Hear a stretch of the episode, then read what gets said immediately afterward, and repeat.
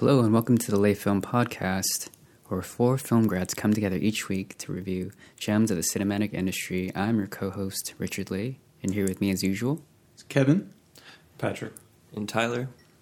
And today's episode, we are going to be re- reviewing a film that Kevin selected today.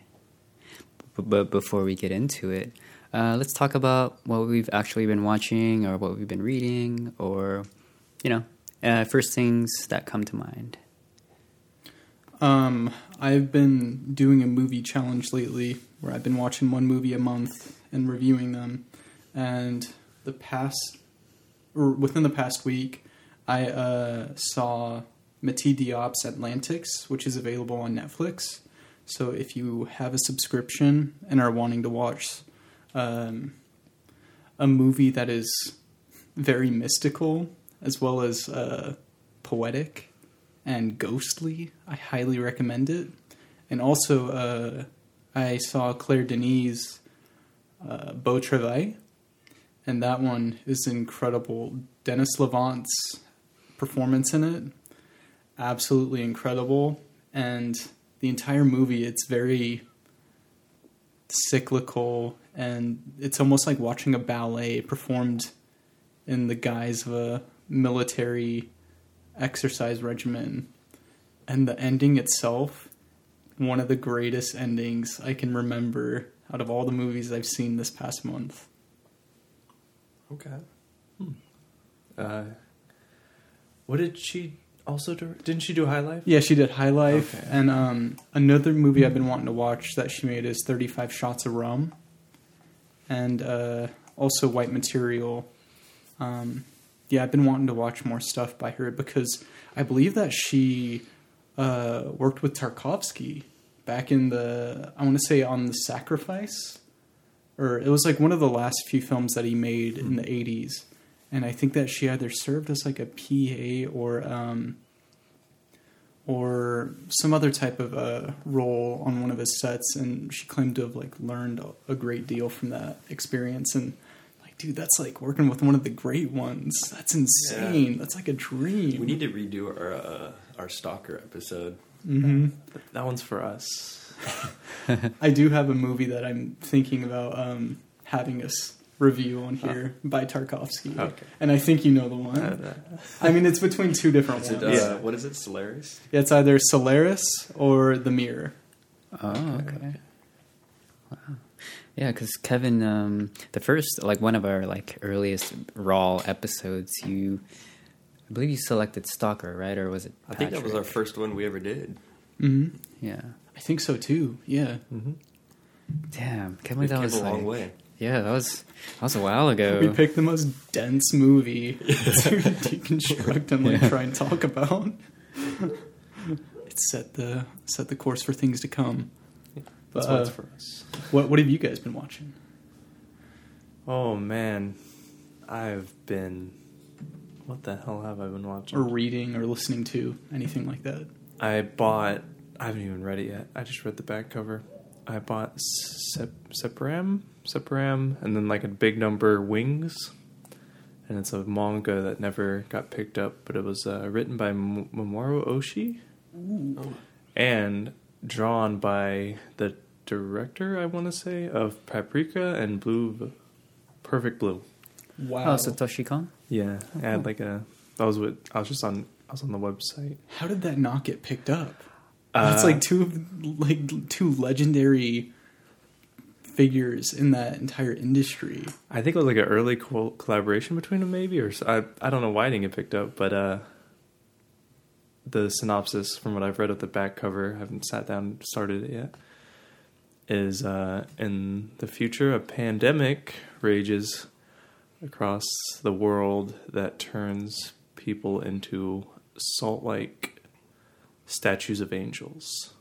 Whoa. So there's a lot of Mamoru Oshii. Like there's a I just gave the first chapter, I think, a brief skim, and like yeah, there's feathers, there's angel aesthetics, and all.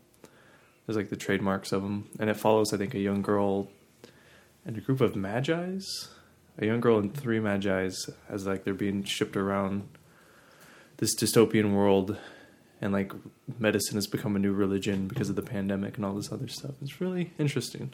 damn. but uh, I think it doesn't have a conclusion. It's probably just like a pilot manga. It's not that long, but uh, I saw it and it was like fifteen dollars. I was like, I have to get this. Two big names. And uh, yeah, it's been essentially me. I've just been playing games. Nice. What uh, what games have you been playing? Oh shit! It's a bit of like a little kid game, but me and Donald have been playing Ark. Oh, Ark is sick. We got it on sale from like the Black Friday sale, and uh, yeah, it's just That's not a kid game. uh, I play Pokemon. So Yeah, dude, Pokemon's the shit. It's not a kid game. It's like a kid wish game. It's like a kid fantasy game. Of like you're on a dinosaur island and you have to like build a base. It's like yeah, this is just, it's like I'm just it's loving like it. prehistoric times, right? it's like a sci-fi element, like- but yeah. Yeah. Um, we got wood shack. We got a little patio. we got little. We don't have guns or anything yet, but yeah, we got a bow and arrow. It's awesome. We saw T Rexes.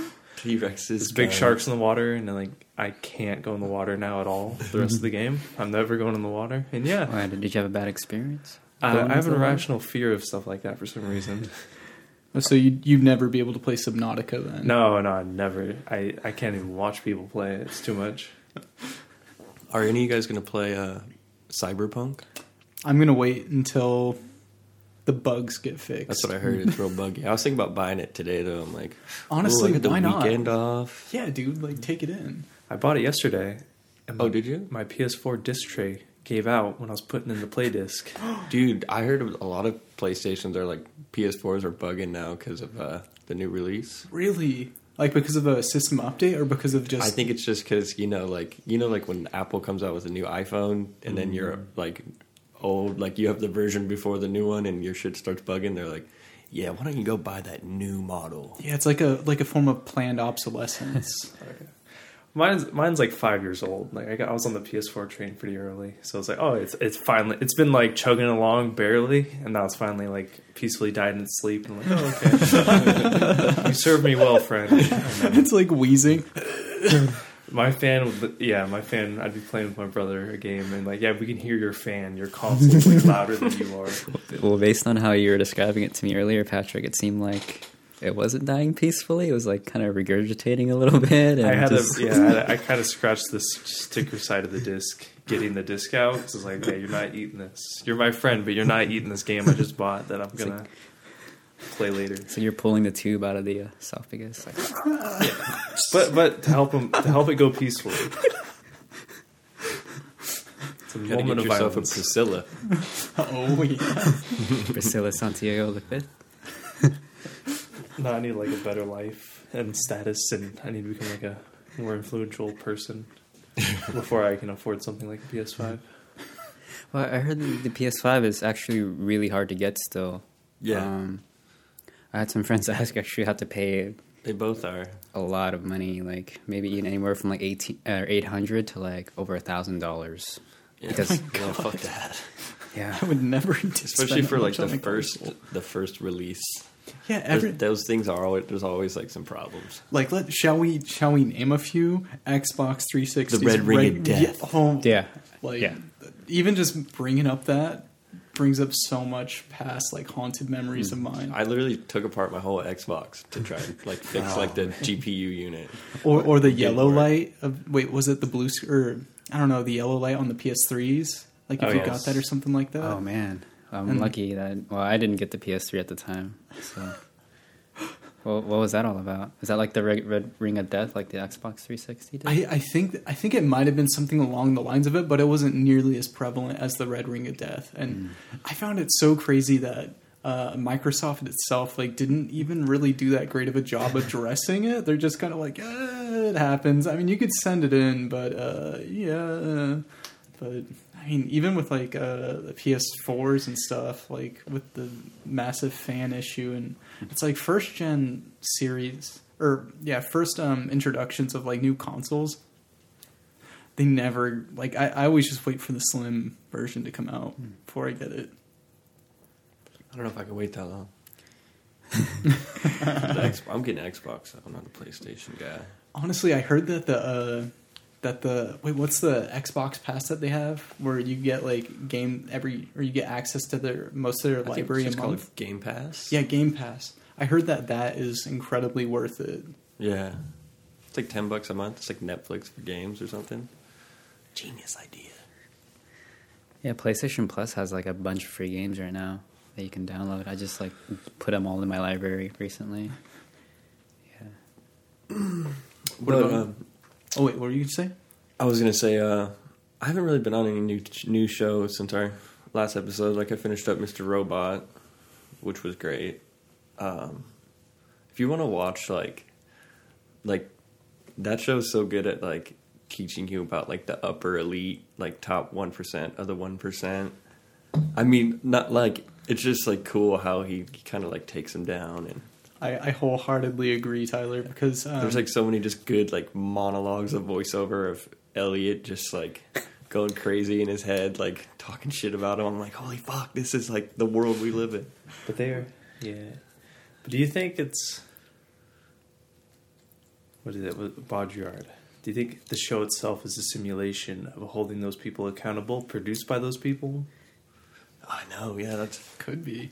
to make you get that catharsis of like, yeah, you put him in the place, Mr. Robot, but then, And then the desire is quelled. yeah, and, yeah, okay, I'm time to go back to my life. yeah.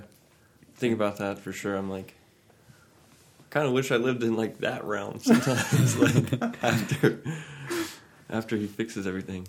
Um, but other than that, I've been on my Disney Mandalorian. Is that uh? I, I'm thinking still- about watching it. Is the season Dude, it's two still good. going I- on? Yeah, yeah, Oh, yeah. It's really good. And I I don't know if you guys saw, but like Disney announced like so many Mm-hmm. fucking movies and shows yesterday. It was like it was I was like oh, wow, I was like they really are like trying to fucking take over. Didn't, didn't they? But they are doing a uh Obi Wan and Darth Vader like Hayden Christensen Oh, show. coming back. So I'm pretty hyped for that. okay. Definitely. And and Ahsoka is getting her own TV show as well, which I'm hyped about. Didn't she have her own show? Are you talking Uh, about like the animated series? Yeah. She did, yeah, she was in uh, she's a protagonist. Clone right? Wars. Yeah, she was like one of the main characters, but Oh, okay. she's getting her own live action. I swallowed my own spit. Were Kevin you, couldn't stand the Disney bullshit. were you were you salivating over all the new Disney? Yeah, it's like it's like doing subliminal messaging through the through the 5G waves. like live action Ahsoka series. Uh, Um, uh, didn't they finally confirm that uh, for Spider-Man Three that all the actors are coming back now, like Doc Ock and um, Andrew Garfield, Emma?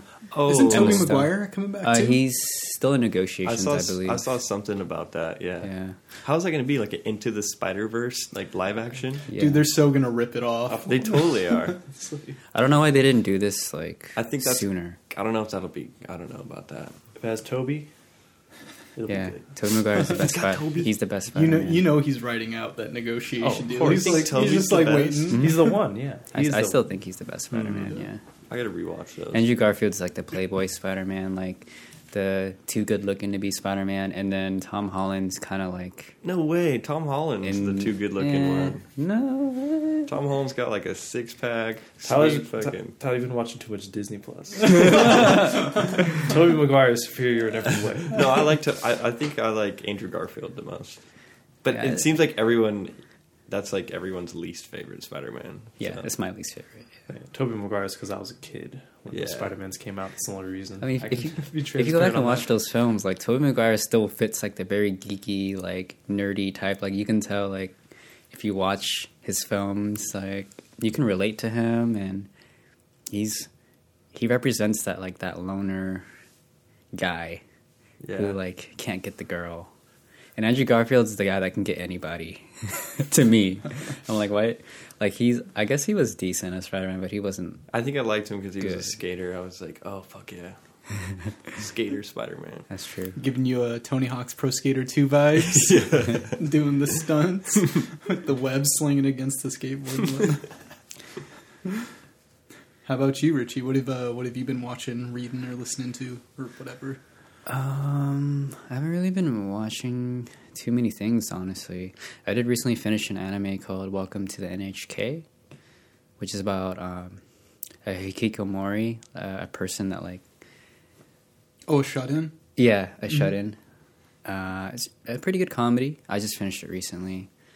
Um, man, what have I been watching? Like, I don't know.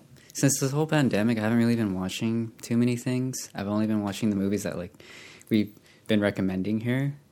Um, but man, I actually just did like a fantasy basketball league. I did a draft with uh, with people from all around the world. So like uh, it's like me and like eleven other people. There's a guy from like Australia. There's a person from the Philippines and stuff. And um, yeah, I'm really big on NBA fantasy. And I don't know how you do that. uh, well, You have to like set your lineup like every day. yeah. Well, the good thing the one that I'm doing is weekly, so uh, you don't have to do it every day. Um, but yeah, I'm I'm big on fantasy because I play every year, and I've been playing every year since 2009. Nice. So going on 11 years strong. And um, yeah, the past five years or so, I've been pretty much on the top spot, even against strangers that I don't know. Um, it's been really fun. That's doing like that. me in uh, fantasy football. I'm in fantasy football playoffs this week. I got some some money on the line. Oh yeah, How, what's I the buy-in? Too many leagues. I have in five leagues. Nice. Oh I do the same thing. I, I have, play in like, like five f- weeks. like each league is probably like a hundred bucks. So like if I win at least one of them, I should probably win like eight hundred to a thousand Oh, bucks. nice. Keep that uh, off the taxes, right? Oh, absolutely. Yeah, Uncle Sam got enough money. Where's my stimmy check? Uncle Sam. Um, Dying here. I think another thing I actually did watch recently was uh, Brene Brown's Vulnerability. I forgot what it's called, but if you just look that up on Netflix, she talks about um, how there's no courage without vulnerability and vice versa. And um, how she's been examining shame. Like she's been researching like uh, the idea of shame and vulnerability for like the past 20 years. Uh, it's really interesting. I uh, she did a whole tech talk on it on Netflix, and the reason why I stumbled across that was because um, I did watch this video on YouTube where uh, this teacher reviewed uh, this Netflix series original called The OA. She reviewed the first season, and then she compared that to Brene Brown's vulnerability talk that she did, and how. Um, you know like in any kind of relationship or friendships or like when you want to like feel closer to people uh a way to like strengthen your bond with people is to be brave and to be vulnerable and you can't have one without the other you know? Um yeah i thought that was very powerful and i, I almost kind of made me tear up a bit because i'm like man I, I love that concept and I love the show in itself and it didn't I didn't occur to me that um, that was a part of what the show was about. And um, yeah Brene Brown's vulnerability and also you should watch the OA and I actually watched uh, a few episodes of it again and um, yeah it still holds up I'm gonna add that to my watch list. yes yes everyone should watch that show but yeah with that being said uh, let's segue into our review of It's Such a Beautiful Day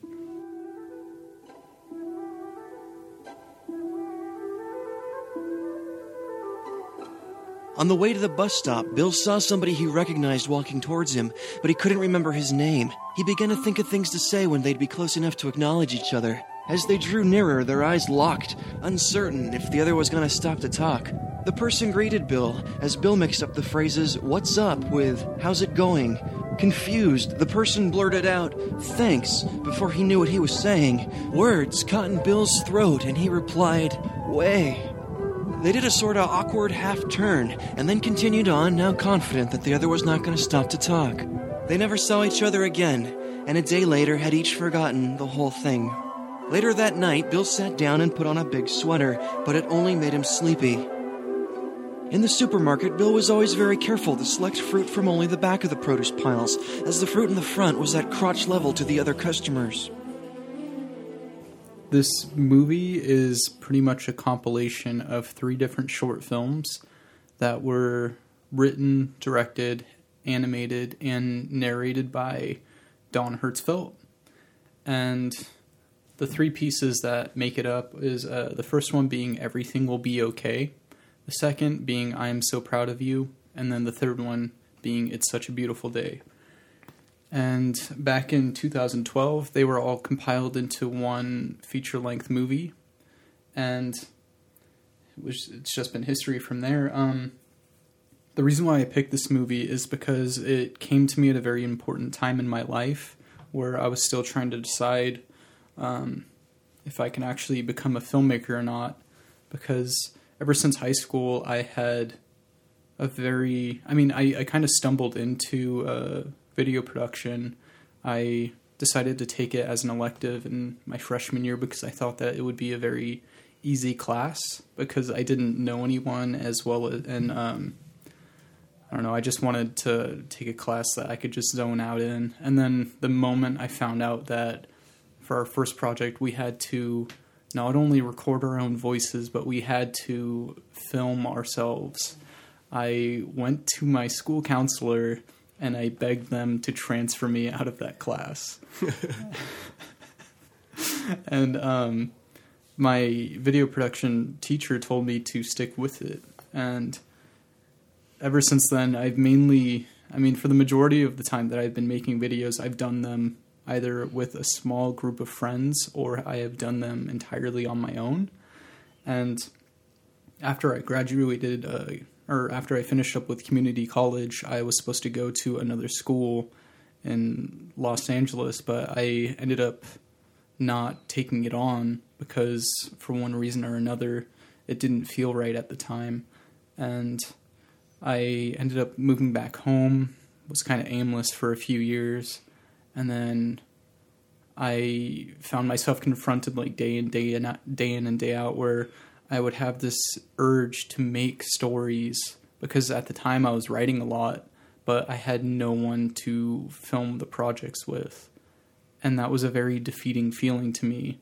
And uh, after that, I started scouring different lists of like what movies to watch, and I came across um, Don Hertzfeldt's uh, series on YouTube, which is called Rejected, which is a series of very short clips of uh, quote unquote rejected commercials.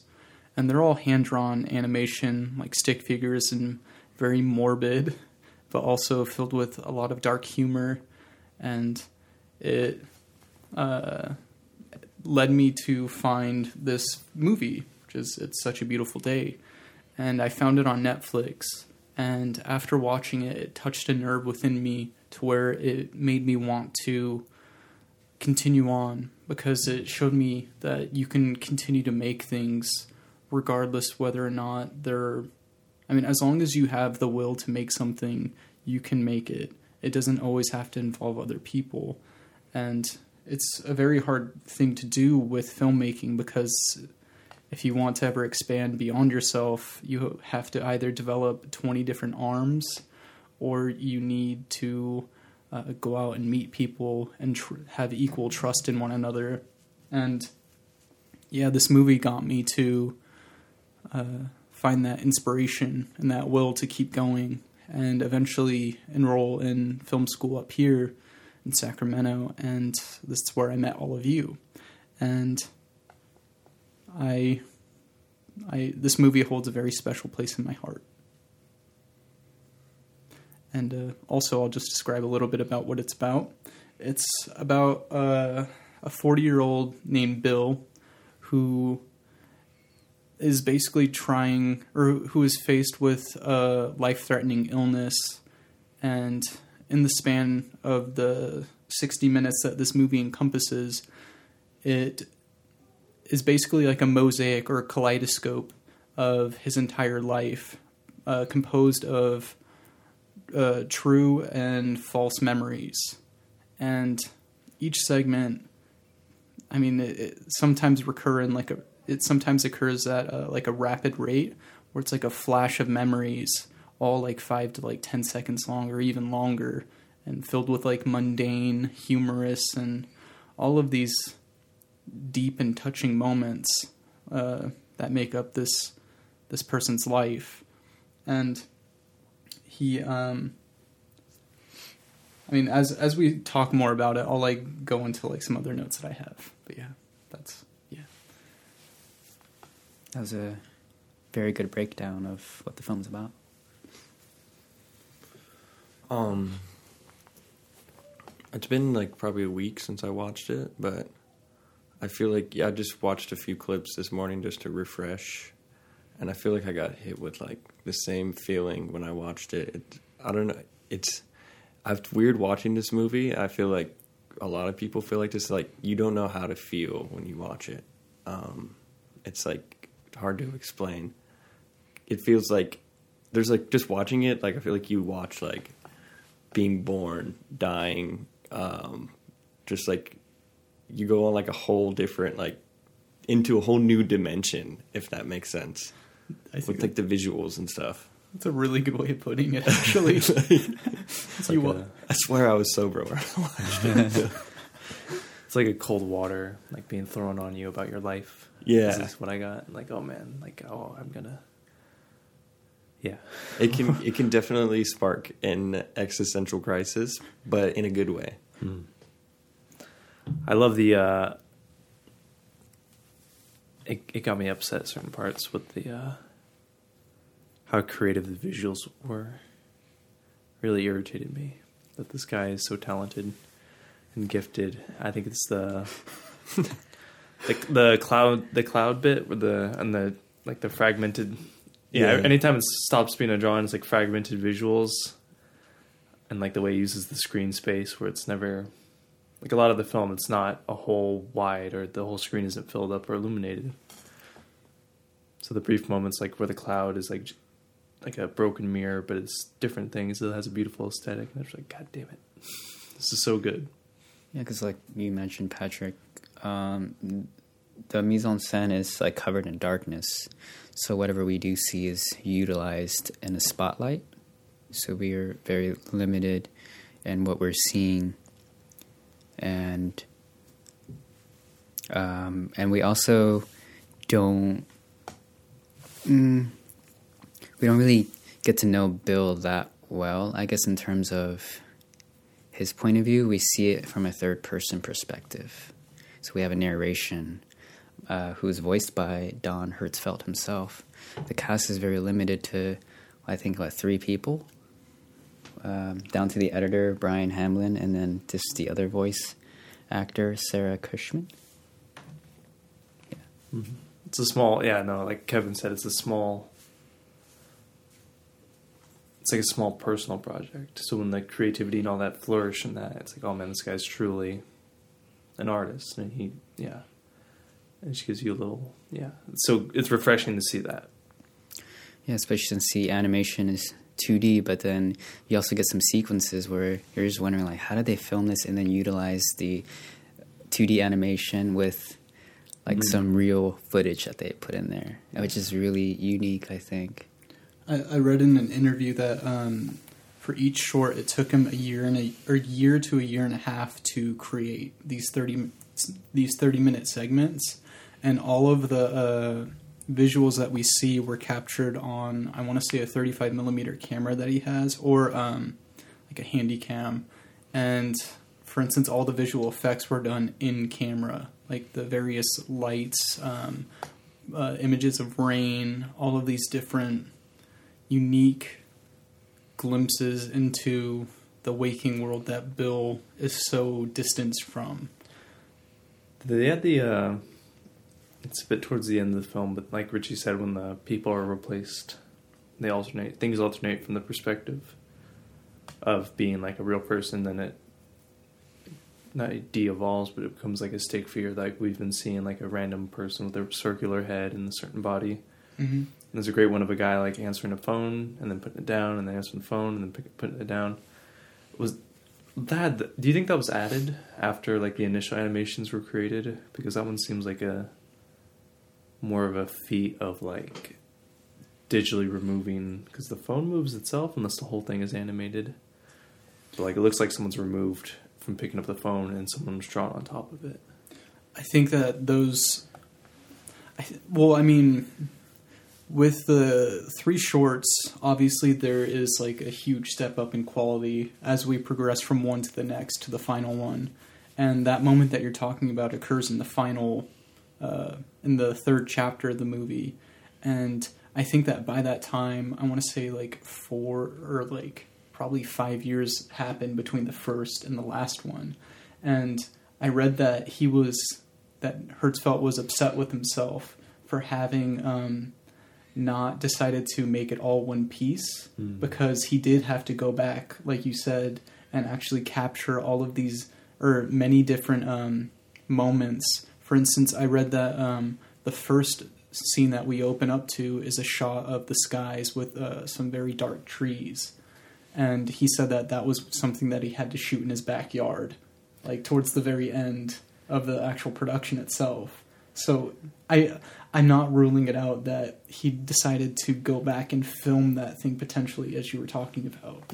Was that in camera? I thought that was like I thought there had to have been some post on that. Oh, there was definitely. Um, I'm sure that uh, he did a lot of color correcting in the final process because when he initially uh, posted all of these or the first few short films, towards the end of it, when he was compiling it, he had to go back and uh, re-record sound, do a lot more post production on it, such as color correction, as well as um, a few other things inside the editing program as well. Yeah, because I, I think there's like a star with like how the lighting is so bad. Like the sky has stars in it, and the clouds are rolling in, and the trees are like silhouettes. And it's, it's a beautiful opening shot. I remember that floored me so much. Was like, no way, he got this on camera. He totally touched it up. But no, if he did, that's even more impressive. Yeah, I think like you uh, mentioned earlier, Patrick, about um, or both you guys, about uh, how near the end of the film the quality is um, geared up. I think that it complements the film in itself because it kind of goes through like these phases, like evolutionary phases almost, um, and I think that works for it. And hearing that he had to go back and sh- re uh, sh- like reshoot some things, um, and that he was upset with himself. I think I don't think he realizes like actually how well that complemented his work when he had to do that again. Yeah, Uh, it gives it like a rising feeling. Yeah, because it does have really beautiful sequences, like when Bill is riding the bus home, and we get like this medium shot of like the blue medium shot of him, and then he's just like watching the rain outside, and like yeah, and you hear the music playing, and it's it's so powerful, and you just that's all you hear is the music and the sound of the rain hitting the windows, and you get that for like about a minute. And this is a film where like sound design is like ninety percent of the film I feel, experience. Mhm. It feels like because like without it, it'd be a completely different feeling. Yeah, that score with like the orchestra violins is just so beautiful. Like, like that's like I feel like a perfect musical sound for just like life, like and life and death, which I think is essentially some of the main themes of this movie. You- Definitely. You bring up a really good point with that, uh, Tyler, because in an interview with BFI in 2016, uh, Hertzfeldt was asked by the interviewer what inspired Bill's story. And he went on to say that it was inspired by a World War II story where Nazis invaded a town, and the protagonist in the story was found themselves in a large group. And in this group, they were being marched through the city to a bridge where they were going to be shot. And the protagonist suddenly notices new details in the cobblestone streets and in the town that he's or in the town that they've lived in throughout their entire life. But they've but they happen to never see before that moment and during this march new things and faces that they had known for years um, the air, suddenly the air smells different and new details arise and the currents in the river look strange and new and Hertzfeldt later went on to say that he's seeing the world around him for the first time through the new lenses, and it's disorienting and beautiful. It takes a horrible event to sometimes grab you by the shoulders and shake you to wake you up. And this story is about someone facing death who hasn't yet lived. And you can find enrichment in life through the ever encroaching nature of death, and it explores that ambivalent nature of it all, which I found to be the most profound thing about it. Yeah, that was one of the main moments that stuck with me was when there's like a sequence where he like it just goes through like anything you see like raindrops, trees, water and it's like little things that you always take for granted, but then like what you're like what they just said faced with looming death, you start to you know cherish the smallest things like like this plastic fold up table. Like Like feeling the texture on it. or like when he says he's like his bath rug never looked so beautiful. I think the I think stylistically the uh, simplistic animation visuals and when we do see like the rain gathering on the window and the striking real images he's captured with this camera makes those jump out mm-hmm. and like something non-recreatable like the or there was another i forget the context but he was talking about i think he it, maybe it was when he just like recovered from being sick in the hospital bed and his uh his like ex-girlfriend comes by and then there's it cuts to like uh like a shot of like an actual like human. And I think that's the only Oh yeah, like the back of her head, Mm-hmm, and like her hair or whatever. And laying I- in bed. yeah. Oh, and that one just like hit me good too. I was like damn that was like god that was such a cool cut and sequence. Little little La Jetée moment. It's Mhm. like, oh, okay. i'm like oh i want to cuddle now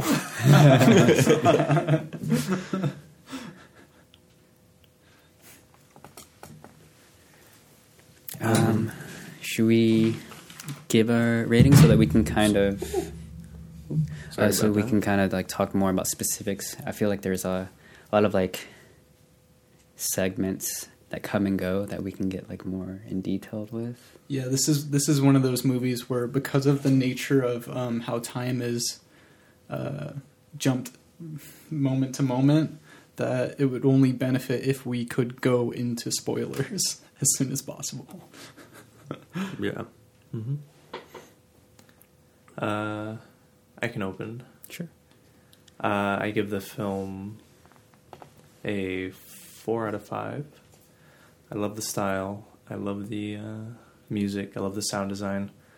I love the animations. Uh, and then that big thing, like a final selling point, I think for anyone who wants or is curious to check it out. I think this came to me when I was watching it, but like the the narrator's delivery, it's like what is it, slam poetry? It's like slam poetry but good. Where it's the visuals and it's not just Mhm. someone saying some like like uh, I think one of the opening scenes when he's sitting at a bus stop watching a paper bag on a pole and sucking on the sore in his mouth, sucking blood out of the sore in his mouth. But then it cuts to like a beautiful, like an opera bravado going, and it's just him sitting on a bus and like the thing close up waving in the wind and a bird flying overhead. Like the vi- yeah, it comes together so well. Where it's like, oh, I yeah, it's like this. I don't know. Something about it just reminded me of like slam poetry and like the. Seems like there's non sequiturs and things aren't directly connected, but you can see the connections, especially visually and audially. And uh, yeah, it's a beautiful film with a lot of artistic merit.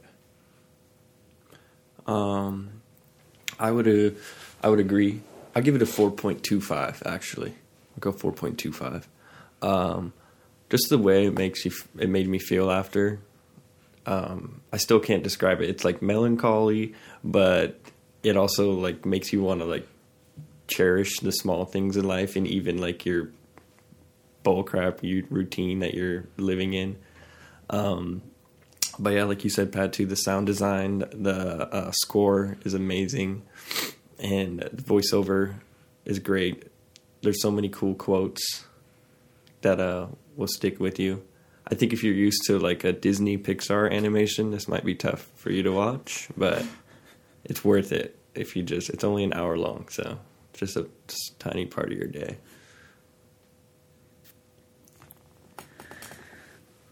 Uh, for me, originally after I saw it for the first time, because uh, like you, Tyler, I had to refresh myself.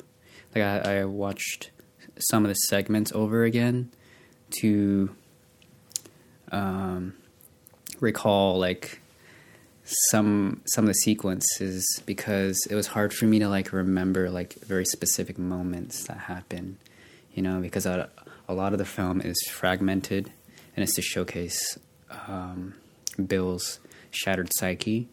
And i think that was really well done. Um, it when i first watched it all the way through like it was kind of hard to watch um, just because of all the dark moments, and it felt very morbid, but also it had some dark humor to it that I really liked, like the um, the motif of the train, how they utilize that uh, a few times. I'm like, dang, that really sucked when they brought that up, but then it felt oddly humorous to me. Um, or even like the mundane reactions that Bill has with random people on the street that are kind of um, like almost like throwaway scenes. But then upon like refreshing myself, I'm like, oh yeah, I kind of remember that when Bill sees the cashier and um, She goes, "How how's your day?" yeah, and he says, I'm fine, thank you. How about you? And then the cashier didn't answer. And then the narrator says, Bill felt used. And I'm like, dang, I really felt that. Like, like there are some sequences where the narrator describes it perfectly where I can relate to Bill. Because the first time I saw this film, I felt so disconnected from Bill. Like, I didn't feel like I relate to him, but I relate to some of like the experiences of like his mundane interactions. So yeah, uh, and I felt like refreshing myself really enhanced my experience with it. And like what everyone's been saying, I think it came off very cathartic. Like I was able to like purge some of those negative emotions. And even though the title is "It's Such a Beautiful Day," it, I think it complements the film because in those in between moments, those little nuances, there are like some incredibly beautiful sequences uh, within um, the dark moments of the film. So I give it a four out of five. Um, like how was mentioned before earlier in this movie, this movie came to me at a very important time in my life, and um, as it's been said before, um, this movie is very hard to talk about in a linear fashion because it's just jumping so much all over the place all the time, and this movie actually reminds me a lot about one of my favorite books, which is Slaughterhouse Five by Kurt Vonnegut, and it's about a person named Billy Pil- Billy Pilgrim, and it's also assembled in the same manner where it jumps throughout various points in Billy's life, and I believe that these two works help me to understand the nature of time in a way that makes sense to me, because chronologically for me, it's very difficult to um, combine past happenings with unknowable future events along with the present moment that you're in. But um, as we'll talk about in a bit, like there's a moment in the movie that really put things into perspective for me, where time is basically just a bubble. It's, it's already happened. All the moments that we've had happened to us, that will happen to us, that we're experiencing right now, all coexist with one another. And that leads me to have a lot less uh, existential burden on myself to where it's like, hey, every moment matters. And you can live your life the way you want it to, regardless of how you may have acted five minutes ago and how you're about to act. Um, another book that helped me uh, with this concept was Man's Search for Meaning, which is uh, by Viktor Frankl, who was a a doctor as well, who went on to be um, a psychologist um, back in World War II, where he was uh, trying to find out what was causing uh, all of these internment prisoners to expire in their final days, and it was because they didn't have the will to live anymore when they no longer had meaning in their lives, they expired within days. And this movie helps me find meaning in very small and minute details throughout my day. For instance, like how Tyler mentioned, like touching the texture of something, or or even just the smell of like the candle that's in the room right now, or having a cup of coffee. Um, all of these different things that remind me of what life was like when I was a child and how I would be so enamored with all of the the sensory overload that happens when the world is so new and fresh to you. And I believe that as we get older, we lose sight of this from time to time and need to be reminded of it. And this movie, I believe, at upon first viewing, it's not a very, it's a very grim movie, and it's not very uplifting, purely because of the black and white nature of it, as well as the lack of detail. And as Bill inches towards death, suddenly details start popping out to him, and he's reminded of what life was like when he was a kid, and how he could have been living his life had he held on to this detail all along. And I'm going to give this movie a 5 out of 5, and I consider it to be one of my favorite movies of all time.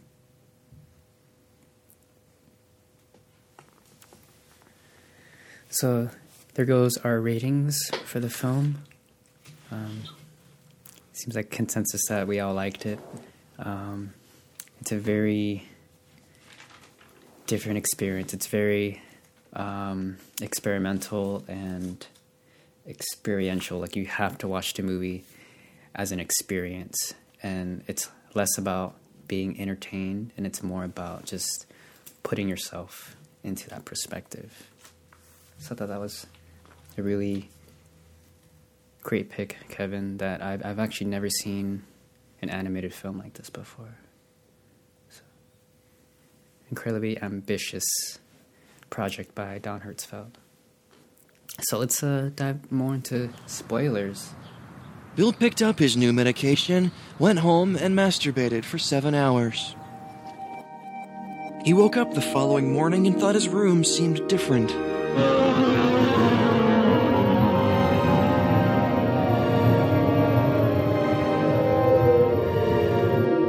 His mouth was bleeding. Four of his teeth had fallen out in the night. They looked sort of like dog teeth. Everyone in the supermarket looked like some sort of demon. And they all had gigantic bacteria ridden crotches buried in all the goddamn produce. It felt like his whole body was sparkling. His shoes felt as though they were filling with blood, and his hands smelled like copper.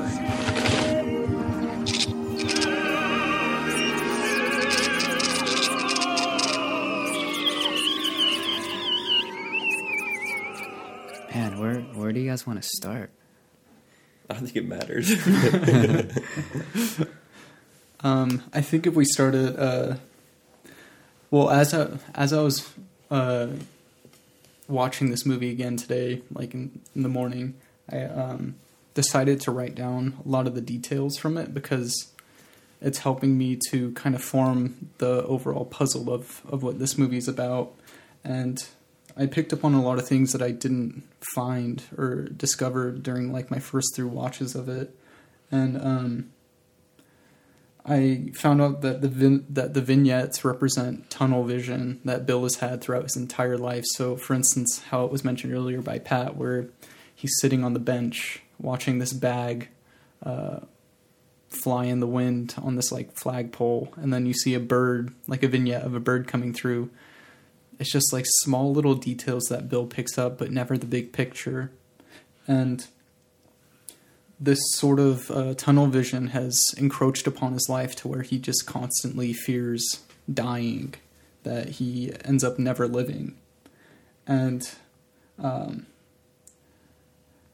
the like it first starts out with all of these different mundane tasks of um, Bill coming home and setting his keys down upon the uh, counter and uh, vacuuming, going to the bathroom, eating food, watching TV, all of these little things. And the narrator comments that Bill had suddenly started to compile all of these moments that he had done this. And it helps to create a motif of mundanity through menial tasks and the compilation of them that takes away from our overall life in a way. It's like this is how you live by doing these set ritualistic things day in and day out. Is this all your life is? And it gets you to like shake you. That's what this movie is about. It's trying to shake you out of your your slumber in a way. And uh, there's a moment where Bill has a dream of a monstrous fish growing out of his head. And I found this, I remember when I first saw this, I just thought that it was a very quirky moment. But it led me to realize oh no, these are the first. This is Bill's subconscious trying to tell him there's a tumor in your head or there's something deeply wrong with you that is forming, and this is the beginning of the end for you. Yeah, I like that you brought that up about the fish that was growing out of his head because it reminded me of um, this idea that like he was probably having like nightmares or even night terrors because it is like foreshadowing like him approaching death and also like uh, his mental state and how it's deteriorating. And there are like very subtle moments that are almost like throwaways but they're not but where there's a scene where he comes home and he sees a wet spot in his bed and then later on maybe like a few scenes later uh, and it's also no, almost like a throwaway but he was uh, like he peed on himself a little bit like Mm. yeah so i'm wondering like is he having uh, it's probably because he's having night terrors and i don't know about you guys but and i'm gonna tell everyone here but um I, I i lived through like some very dark moments in my life like several years ago where i was having like night terrors and like really bad dreams that were happening to me like for several nights in a row. And you know i haven't really like told anyone this but like i had moments where i woke up and i felt like bill where i wet the bed and i'm like oh my god like I, i've never done this before. Like the last time i felt that way was when i was a kid and i'm an adult and i'm and i was going through this phase where like oh man i was like extremely depressed and had you know? Like i didn't have any upside in life at the time or like i felt like nothing was going the way i wanted it to. And um luckily i don't really have those moments anymore like that happened you know maybe like seven years ago or so but man i really felt that. Uh, refreshing myself with the movie again I, I, I picked that up. And you know kevin you're describing how like yeah like it was probably like a tumor that was uh, that he may be developing on his body and i also see that as like his mental state and also him yeah like not being able to pick up on those things. Because when you have bad dreams or bad nightmares you don't forget about them. Yeah. And it comes out like physically and man that was rough I love the uh like you said how the the vignette effect or the spotlight effect is the it's like it's tunnel vision, but I love when they like early on especially they do it but they when they use that to like highlight the neuro the neuro neurological stuff he's going through like his uh, focus is being distracted. Like you said the dream is like a sign of the the fish that's growing out of his head is like a subconscious awareness of the tumor. And then like there's the great bit where he's like watching the boxing fight. Or like he just says like, oh i just happen to be watching boxing for some reason. And then he starts remembering other stuff and it's like they were replaying the boxing. The boxer's head accidentally gets cut open one of them slips and headbutts the other and like yeah the visually they just keep in the top left corner they're replaying that scene over and over in Oh, the yeah. slow mo And the sound design. and the sound it. is so heavy it's like a slowed down screaming and like like blood shoots out and all that other stuff and then like other important stuff is happening in the rest of the frame i think is it the doctor talking to him or I, I think he calls his girlfriend and talks about um, a manatee calendar, or Oh, no, uh, the, no, the giant uh, a movie where a manatee was like terrorizing a town or something like that. and that's another one too where he's like oh it was a, it was a manatee terrorizing the town and she's like no it's a different movie I'm Mhm. like where'd you get manatee i forgot what movie it was but yeah it's great The Mantis. Oh, It's yeah. yeah. No, it's not manatee. It's, it's like two completely different things.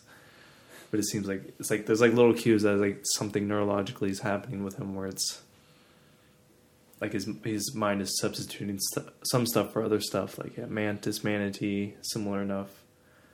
Like the yeah the visceral obs- the vis- visceral obsession with like the the guy's head getting opened up in the boxing match and all the other stuff Mm. which plays out later on through the film where we get more this complexity added to it to everything before. Yeah, you get some of these like reoccurring images of like Bill wanting his head to like pop out of his body into space, or like he didn't want to be cremated. And then there's like I love That's- that scene. yeah, that scene of like I think it was almost like a nightmare where his mother like pulled out a cat's head out of the fridge or something like that. Yeah, like something about like the head coming out of your body. It's almost like um, an out of body experience or something like that that he's having. I I really related to the uh, like you know like little cues that help you relate to the character. The shooting the head off in the space thing, I had that exact not the head, but I was like, oh, when I die, I want to be shot into space because I want aliens to find me and then reanimate me and I'll be alive again. That'll be awesome. so not far after, I got like all giddy, like, oh, I love this. Yeah. I could just do the head. They can give me a body. Cyborg Pat. um, a moment I really liked is the uh, "I'm so proud of you" moment or whatever. That one, that one, like hit hard. Oh, His mom, like, didn't she have? Um, did she have dementia or she did she have something wrong with her? I think so. Yeah, like the doctor told her like you should never have kids or whatever, and then um, she, I forget if when you we find out that she had been practicing writing "I am so proud of you" like over and over and over again. Was that before or after he got the note? I think it was um he did he came across the notes inside of like a scrapbook or something like Yeah. that. And yeah, as a kid his mother would often put a note of I am so proud of you written in this beautiful cursive inside of his lunchbox. And then yeah, like you mentioned Tyler, he finally comes across one of those one of those uh, practice letters where she literally writes it every other line on a single piece of paper over and over again trying to get it right for Bill Mm-hmm.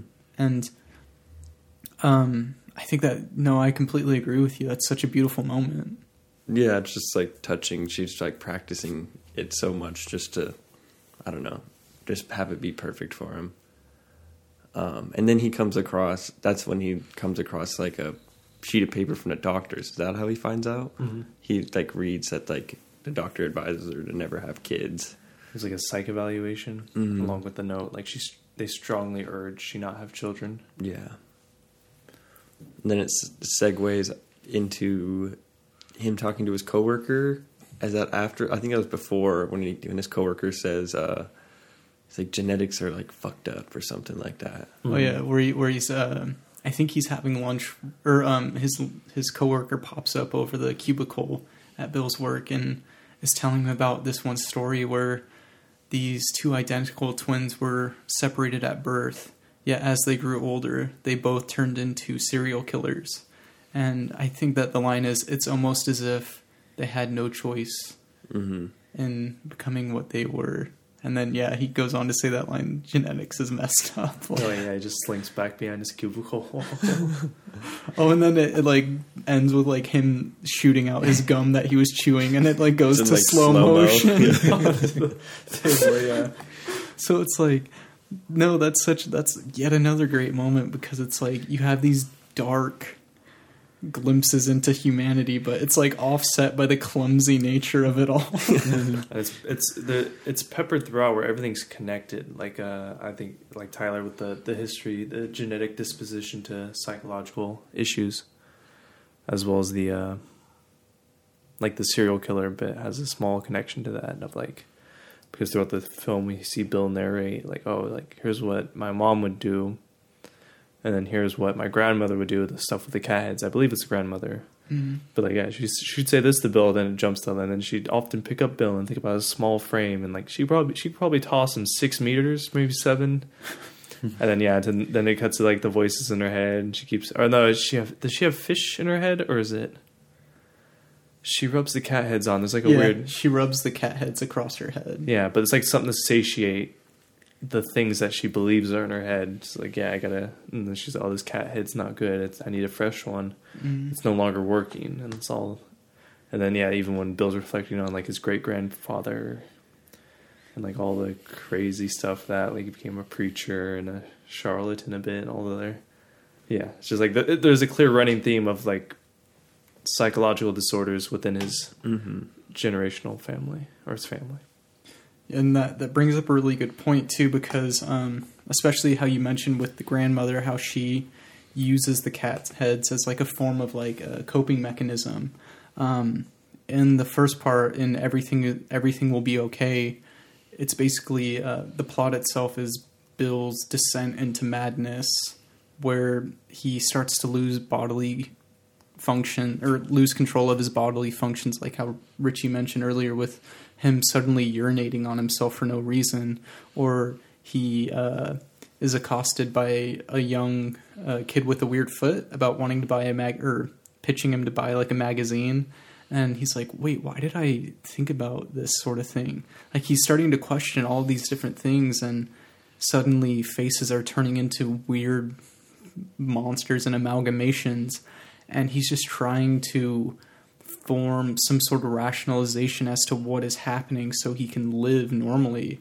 And you could see him having unhealthy coping mechanisms such as overeating and also just trying to sleep but also not being able to.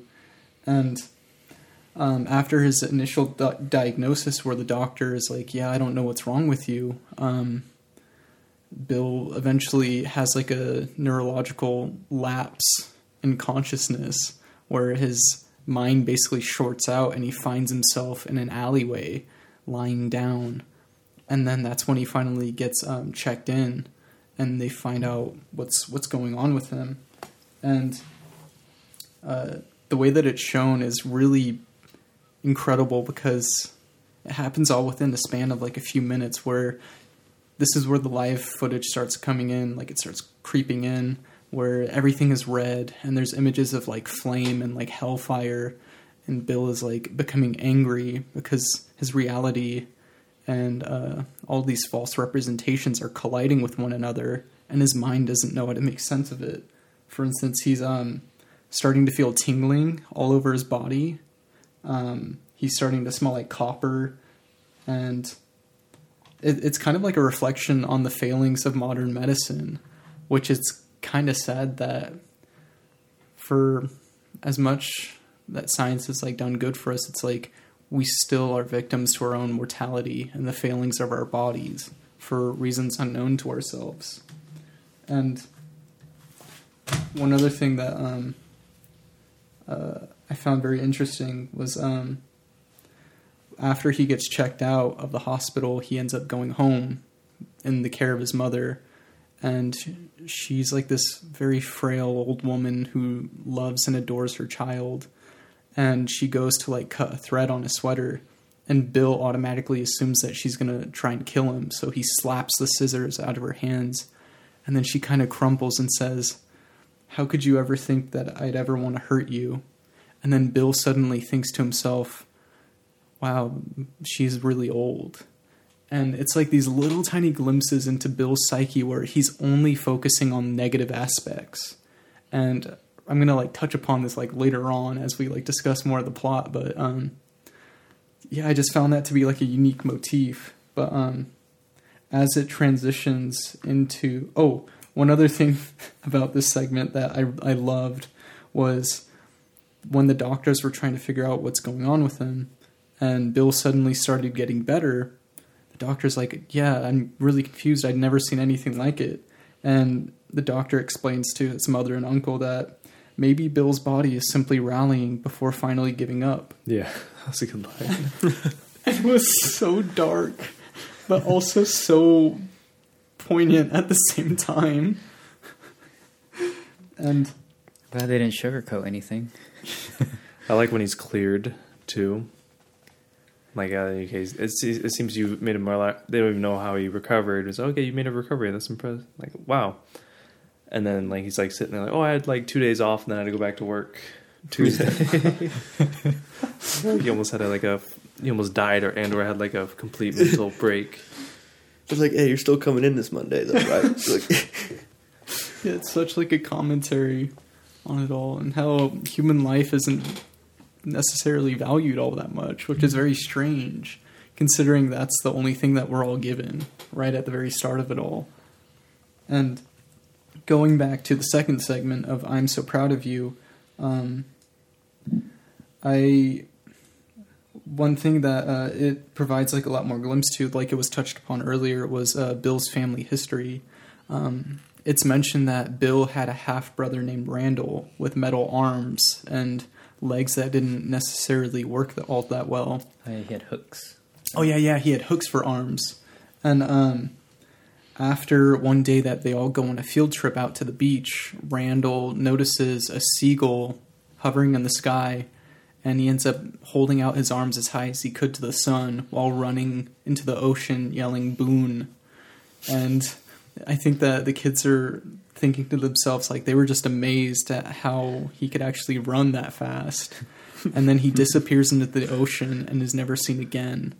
And then this causes Bill's mom to become overprotective of Bill to where she is um she doesn't want him to get walking pneumonia, so she has him wear this coat, this massive over- oversized coat to keep him warm all throughout the year and along with um, asbestos safety gloves, which I have a theory that that is the cause or one of the the catalysts to creating either brain cancer or the tumor that Bill eventually has later on in life. It was because of the suffocating nature of his mother's protectiveness for wanting to love and adore him and save him from the outside factors of the world. It like goes to show that being too protective can be a downside.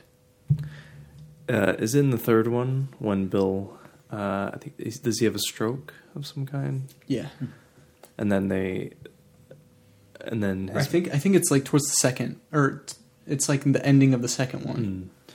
when he has the when he's recovering and he's having the uh, the issues and the whole, the whole things about like the uh, subjectivity of memory and all that stuff. I want to like I don't think Randall existed. I don't think so either. Yeah, because it, I, they point they purposely show like the doctor saying like oh you know like or maybe it's the narrator like Bill's memories now are like they seem disconnected from his himself and they seem indistinguishable between reality and not and when it says like that it shows like Randall and like one other like little glimpse of a memory like yeah and then and then you think back to the earlier part in the film when they tell you Randall's story and you think like how much how much stuff and like with his own family lineage like how much stuff was actually added from the perspective of like the bill and the third parts disconnected memory like the uh his ancestors all being hit by the tr- a train. Like i think there's a string of like three of them that get hit by a train miraculously as well as showing signs of like psychological neuroatypical nature and yeah, a train hits him, and then blank, and then yeah, and then even like the wild man, That was such a beautiful moment. the wild man cousin or uncle of a family just runs up and like He like uh, defecates berries or something like that. I think he assaults someone with like a shovel and then like defecates berries, and then runs away, and it's like and, and then Bill fills in like. It was later revealed that Wild Man was actually a long lost brother of my great grandfather who was uh, abandoned at birth.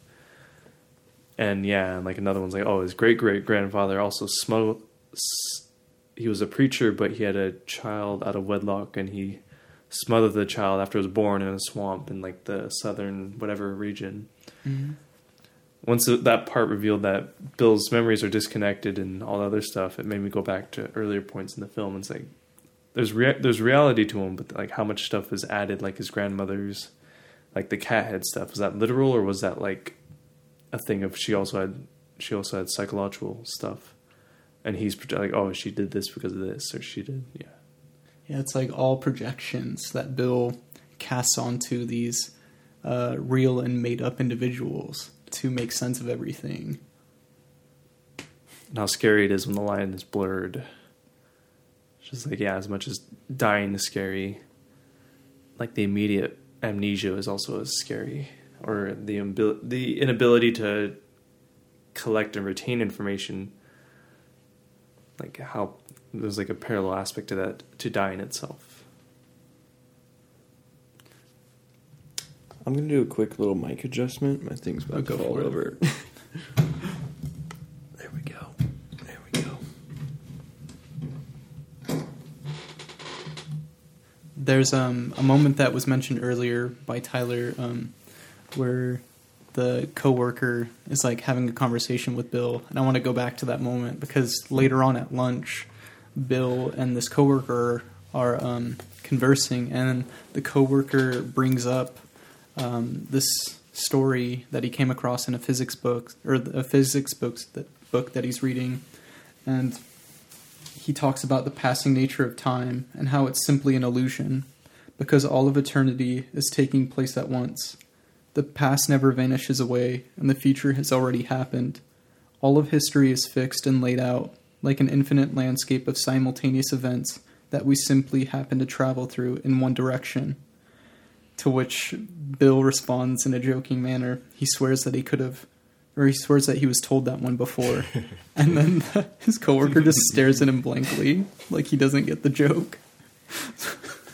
I'm like that was a good joke. But that was one of the quotes that stuck with me. Definitely, I totally believe in that. Same. It, it goes back to um, like how uh, I mean, if anyone's ever read Slaughterhouse Five, it's the exact same concept of traveling through time, but in a very haphazard manner, like varying moments in in an individual's life, and like I mentioned earlier, it, that provides me with like a lot of uh, relief in that aspect because it shows that. I mean, here I'm going to ask you guys a question. Do you guys believe in free will and fate, or anything like that, or predestination or destiny? At times, yeah, Uh, yeah, I, I, I believe that. Yeah. I, like in certain moments. Wait, which one? Because those are those are slightly conflicting. Like free will Yeah. or fate. Yeah. What what what's your uh, go-to one? Like, do you think that uh, you're on a path? I think uh, both can exist simultaneously. How so? Um, I think because of the idea of like the many selves or like um, multi dimensions, having like different lives. Um, I don't know how you guys feel about that, but um, or if I feel like since we're all like made of stardust and I guess it's a good idea to think at least for me to think that like we have hundreds if not maybe thousands of souls within us. Like fragments of souls like not just one soul but the many souls. And so the idea of like several dimensions or the many versions of ourselves are out there Mm-hmm. so that we kind of like have our own free will but like it's fated in some ways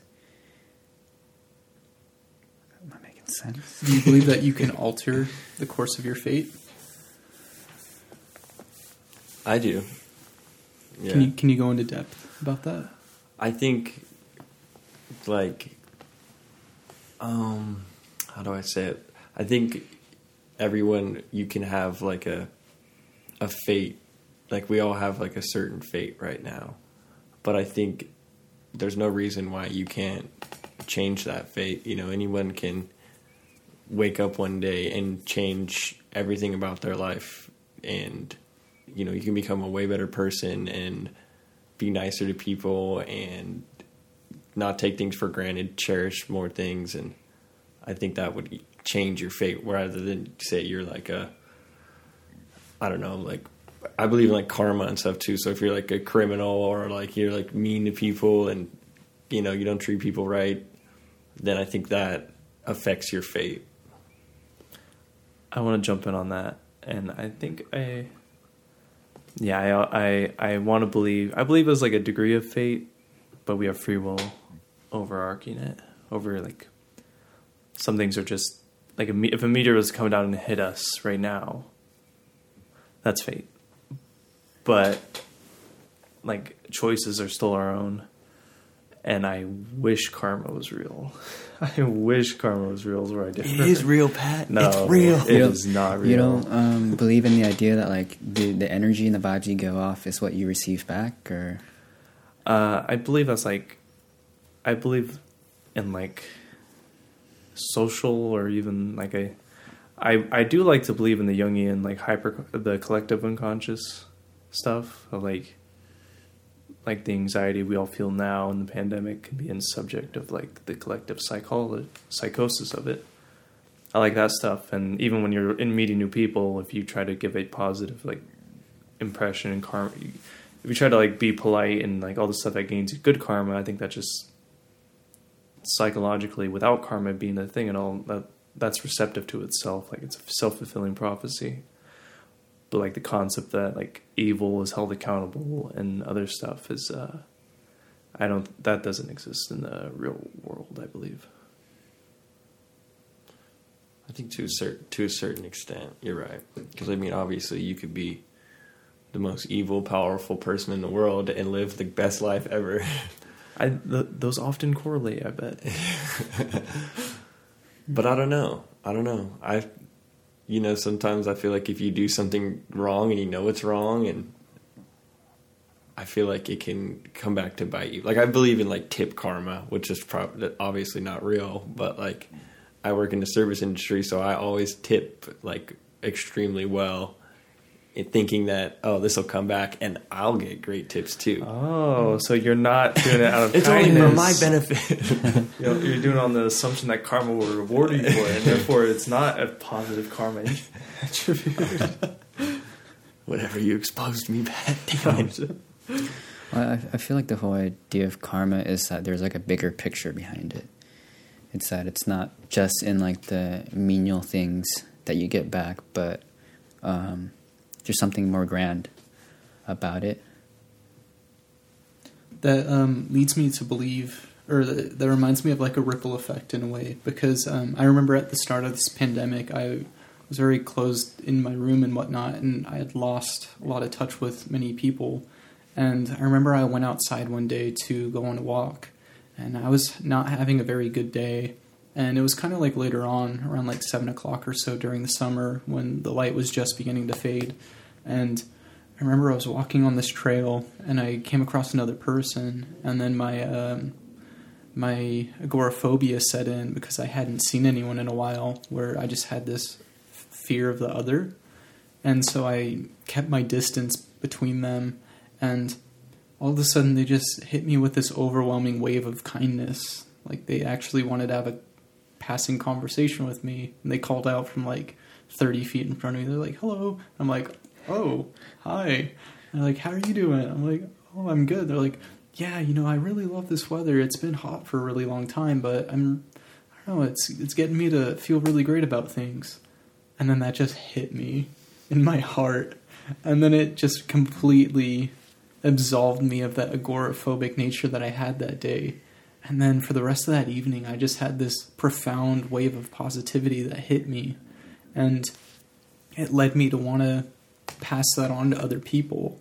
Because I believe that that's how change starts is um, kind of like uh, what's been said about before where you have to if you manifest it inside of yourself or if you're shaken awake by something it gets you to change um, many of the small details that form the core of our being and if you choose to change your attitude and perspective on things it emits from you and is passed on to others. So it's like you never know the effect that you have on other people. Like I remember um, I just spoke with somebody who I um, who I met in or who I was really good friends with in high school, and I had completely forgotten about a memory that they told me about where um, around Christmas time at that I I went out and like got people like a bunch of stuff. Because it was like the first time in my life that I actually had like I didn't have a lot of money, but I like mowed lawns and whatnot to get like ten bucks here and there, and so I saved up a lot, and I ended up getting her um, a CD, and she told me that after all this time that um, whenever she looks at that CD cover, she's reminded of like how I like walked over to her house and got her this gift, and it just she said that it was like one of her favorite memories of high school. And I'm not doing that. I'm not saying it as like a self-congratulatory nature. I'm I'm uh, more so talking about it um, because it made me realize that the smallest actions that you do in life can have a really profound impact on people because you never know what people are going through. Like like I said, I had completely forgotten about that, but it reminded me.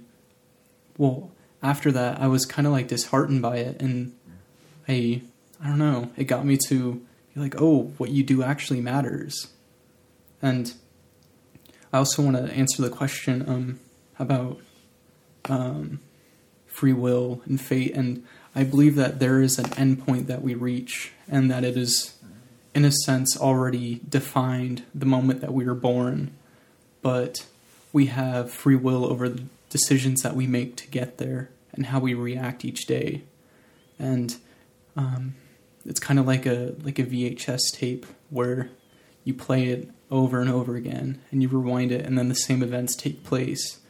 And it's kind of a little bit frightening at first. Um, i know when i thought about it like that where it's like oh no everything is fated to the end. But it gets you to i mean if you change your attitude towards it it can be exalting in a way um, uh, the book that i mentioned earlier man's search for meaning there's a beautiful quote by viktor frankl who says um, uh, li- act as if you are living for this, or act as if what you're about to do is the second time that you were doing it, and that you had wrong, or that you had acted wrongly the first time. And it gets you to really second guess the decisions that you're about to make, uh, however minor they are. And it's like, yes, you do have control, and make make sure that you live every moment as cognizant and present as you can possibly be. Every moment matters because it gets you to that point that you're that is meant for you. Yeah, this uh the ending of this film also. I think we've had this conversation off mic, but it's one of those ones of like man, I really don't want to die. but the film the film addresses that concern and it gave me like a little enlightenment thing because at the end of the film like uh, i think bill he parks after a long trip and he goes to he goes to I think a forest or just a brief clearing he looks up at the sky i believe and he remarks it's such a beautiful day and then he cuts the black and then the narrator's like bill doesn't die right? No he doesn't die and then the narrator's in denial and then the narrator goes on to describe uh, a bill that lives through eternity and like so far like even the entropy of the universe happens around him to where there's nothing. And uh, all these great like these great like he learns everything there's learned. He reads every book ever written he has a rich lineage of children who go on to do great things and all that but a part of the aspect is of if he lives for eternity doing all these amazing things, the entropy is still the end result. The entropy of the universe is still the end result and the undeniable aspect of it, where it's just Bill in space alone. And uh, yeah, I was. Uh, that just yeah, I don't want to die, but maybe I don't want to live forever. Also, yeah, So, that's what I was just gonna say. Like, would you rather have a limit, or would you just want to be like immortal? Well, I'm limit all the way. I don't want to be here forever. That would suck. I want to be a vampire. so me and Tyler are gonna get robot bodies. It's gonna be awesome. My my reason for not wanting to live forever is that eventually memory compacts within itself yeah, and ends up ends up uh, reducing the significance of all the memories that came beforehand and all the meaningful things that have happened to you. For instance, um, your first kiss or your uh, first day that you went to the ocean or anything like that.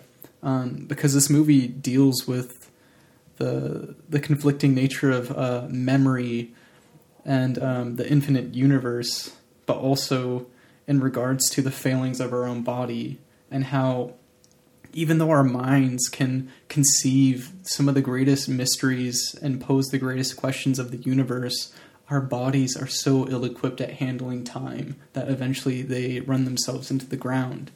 So it's like, yes, uh, what if we are somehow able to cure the disease known as death to where we can live an immortal life? But will that, how will that affect meaning? Will meaning actually, is meaning something that we created to give ourselves more comfort in response to death? Or, um, is it actually something that fills our life with some sort of fulfillment regardless of death? Like it actually gets us to appreciate our time. Because without death and without deadlines would we even do anything at all? Like wouldn't we just I, i'm more of the mindset that we would give in to comfort and pleasure and become almost like sloth like in a way to where there's no incentive to do anything. And so it's like death is used as a motivator.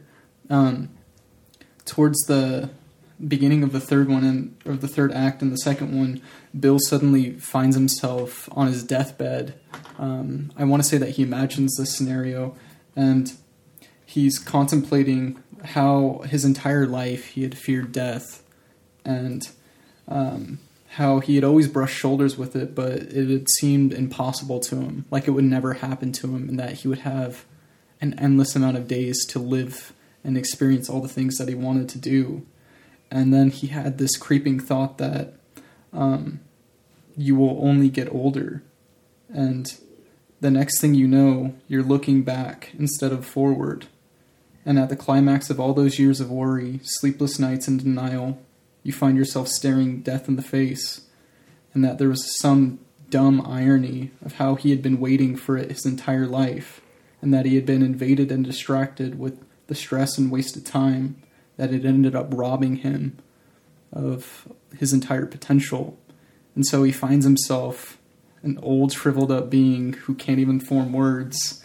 And he suddenly realizes, oh, I know how to live. Let me let me tell these young people who surround me, who I don't even recognize, Yeah. the answer to life's biggest mysteries. And then all he can do is utter the words, "It smells like dust and moonlight."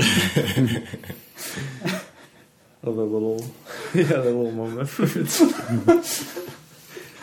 it's like he's, yeah, he's pierced the veil in his last moments. He's like, I have to share this. And then he trips up, or he doesn't trip up, but like the the weight of it trips him up, and he does the same. His grandkids are like, They look Grandpa's at old as shit. they look at him confused. It, it reminds me of that quote, or I guess about what um, the narrator said about um, it's funny how you know how you feel about someone or something, but you don't know how to express it until they're gone. I thought that that was very powerful. oh yeah, that's what the uncle says, right? Or yeah, some, someone said yeah. yeah, oh, has- that's such a beautiful scene.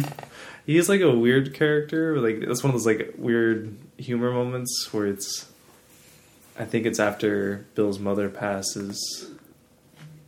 He's is it when he says that and he says, or is it when Bill's in the hospital for the second time, where he says like, oh, like when people are around and alive, you don't take the time to say. Yeah, he says, uh, "It's too bad people don't say how they feel until it's already too late." And then he stands there and says nothing. yeah. So he's like looking out the window and they're, it's like a great little. And then in the background, bu- like on the TV, it's like a like someone melt or a superhero melting a monster's head with a laser beam quietly on mute.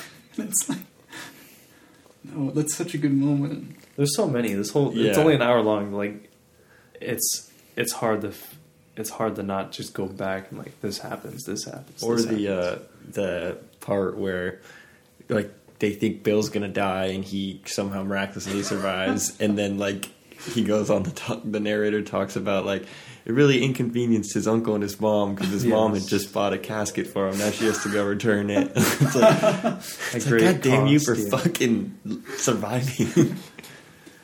Um, It's like fuck. That's harsh though. I feel like there's actually like it's sad because like I feel like in like America at least like we don't really take care of. I mean, people do, but a lot of people don't take care of their elderly. You just send them to a home and then you know they just live out the rest of their days there.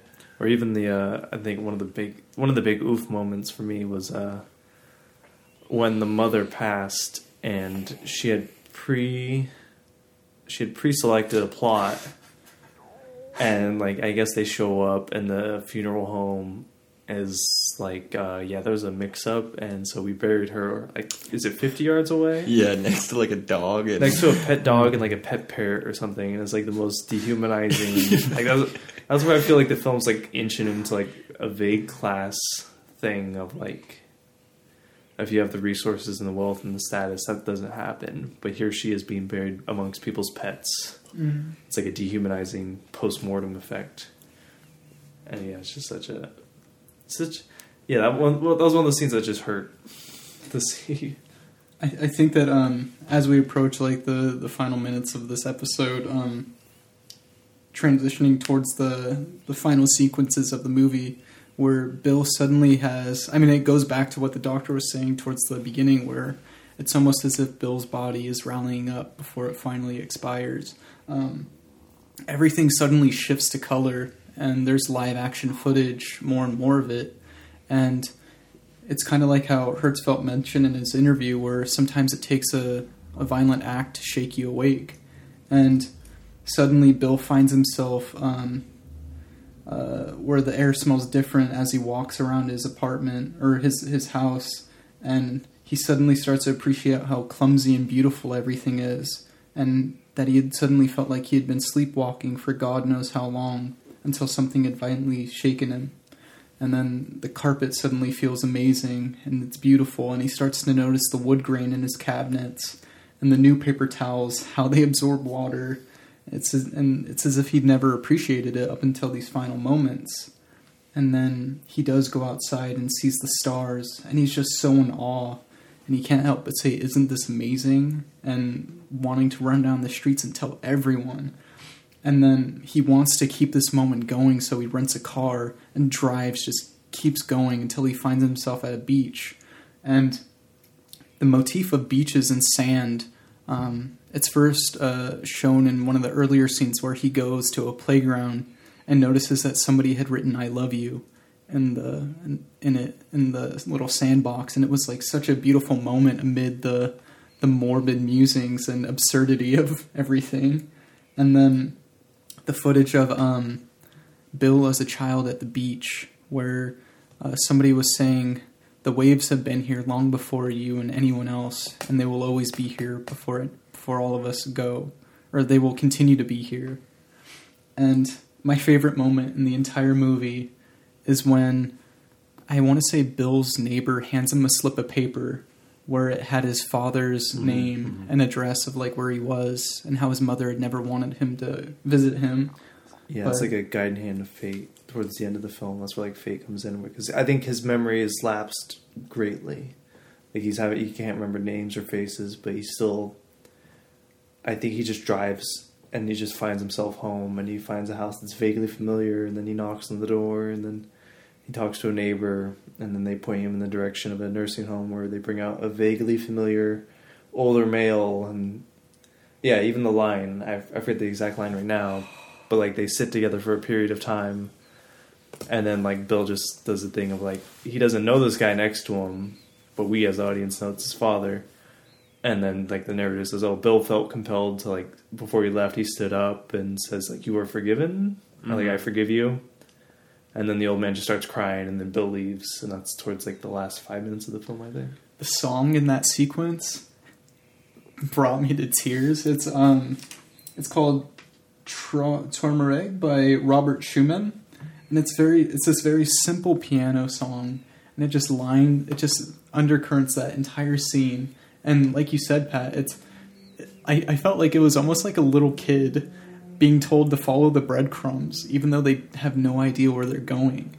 But the fact that the old man didn't even know entirely what Bill was saying, but it still brought him to tears. It's like it reminds me of the scene where Bill's inside of his bed after having a set of memory exercises, and he said that um, the memories only felt like vague feelings at this point, and that the details were gone.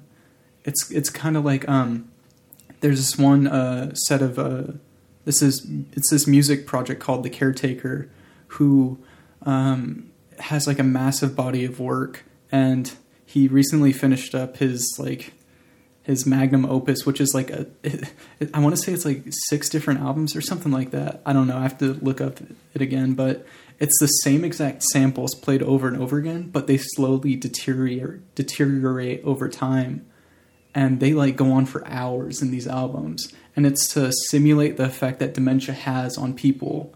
And towards the end of it, the music is what stands out the most because people who have memory problems they do a lot of therapy with music because it gets them to hold on to those feelings that they had when they first heard it.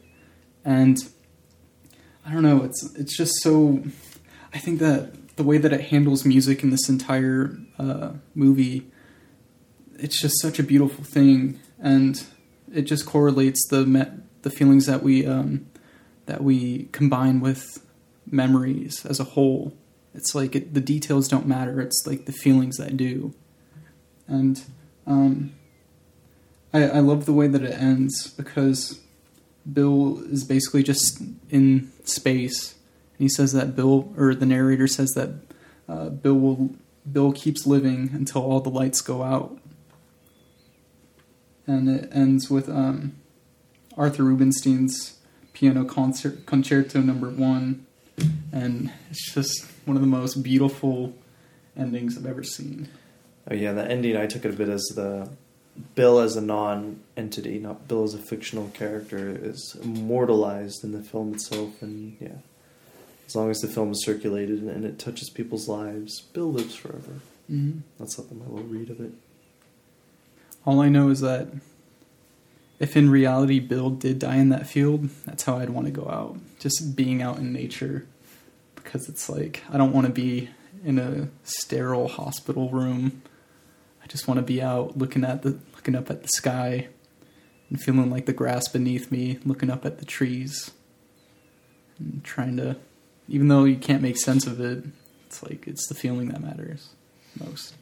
Yeah, me and Tyler, uh, we're gonna live forever. Yeah. So yeah, do you guys have any other closing thoughts that you want to add? Um, I guess I could end it with a quote that I wrote down from Film Formula on YouTube. They did like an analysis on this film. What? Yeah. Oh, I um, gotta check that out. So there, there's this quote where I, I wrote it down. It says, "The world is so much more amazing and nuanced than we usually perceive, simply because we're trapped in our own sub- or in our own consciousness.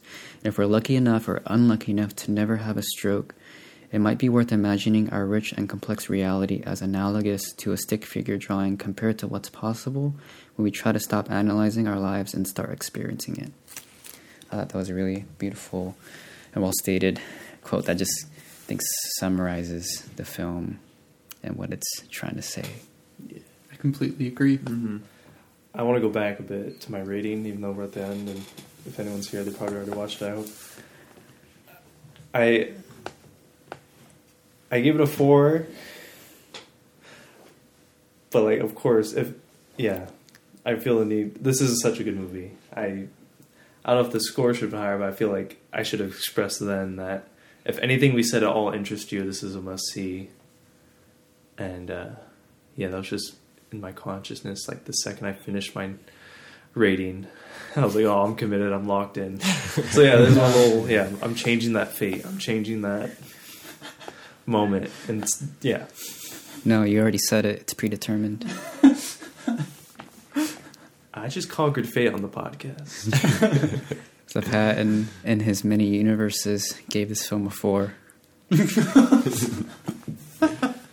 Um, the movie is available to rent on Vimeo. I want to say for five dollars if you want to watch it, or if you want to get a link from me, you can feel free to reach out to me on Instagram or us on Instagram, or e- email us and asking for it, whatever. So yeah, um, So yeah, uh, that concludes uh, our episode of "It's Such a Beautiful Day." I think that this has been a wonderful discussion, and yeah, stay tuned next week for when we review um, my pick.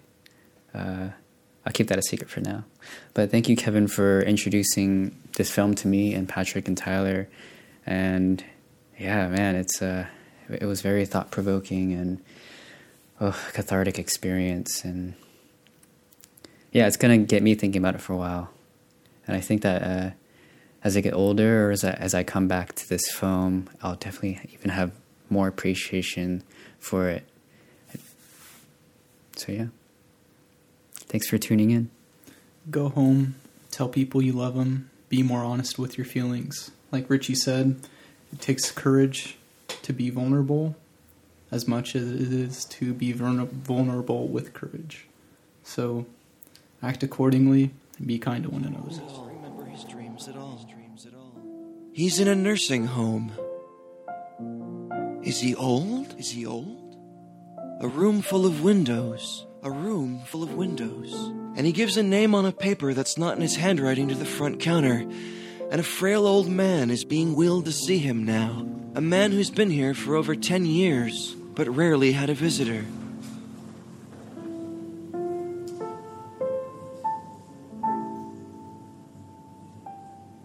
Neither of these two people remember why they're there, or who exactly this other person is. But they sit and they watch a game show together. And when it's time for Bill to leave, he stands and says something beautiful to him. And neither of them understand what he means exactly, but the old man begins to cry anyway, and they will never see each other again.